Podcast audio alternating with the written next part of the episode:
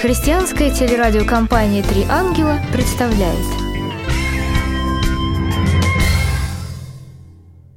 Здравствуйте! С вами программа «Советы и мнения». Современное общество сводит к минимуму различия между мужчиной и женщиной. Даже в моде и в парфюмерии появился такой стиль – унисекс. Но мы сотворены различными. В чем же проявляются эти различия? Давайте поговорим об этом с нашей гостьей, консультантом по вопросам семьи и брака Людмилой Андрияшиной. Есть такое мнение, что у женщины по-особому устроен мозг. Он устроен так же.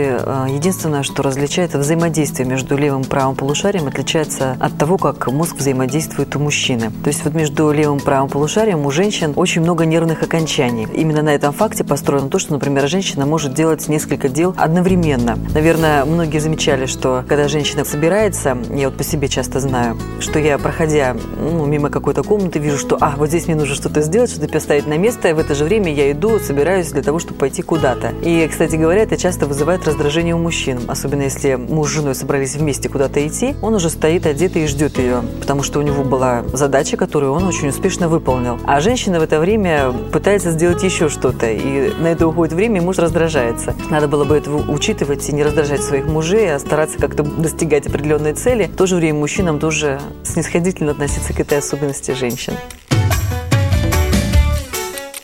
Будьте терпеливы. Людмила, есть еще какие-то особенности в организме женщины? А еще вот работа мозга обуславливает то, что у нее, как обычно говорят, вот у меня есть какая-то особая интуиция. У женщин действительно она особая. Иногда женщина не может объяснить, почему нужно что-то сделать именно так, а не иначе, но она точно знает, что должно быть именно так. Поэтому я бы порекомендовала мужьям проявлять большую мудрость и прислушиваться все-таки к своим женам и не поступать по пословице, которая гласит: «Выслушай женщину, сделай наоборот», потому что часто женская интуиция как раз-таки могла принести пользу в каком-то общем деле. Есть еще какие-то вот особенности, которые отражаются на ее поведении? Женщина обращает внимание на мелочи, видит всякие детали, вот ее мозг работает именно так. И при решении каких-либо проблем женщина именно цепляется за какие-то мелочи, детали и вычленяет именно их. Мужчина же мыслит более глобально, более так масштабно, чем, чем женщина. Видеть детали – женская привилегия. Есть еще какие-то вот физиологические особенности, которые отражаются на ее поведении? Ну, я бы еще вот могла бы добавить, значит, было проведено исследование и обнаружено, что лингвинистические способности женщины, то есть в течение дня, она может сказать слов в два раза больше, чем мужчина. И вот это тоже отражается как бы на ее поведении.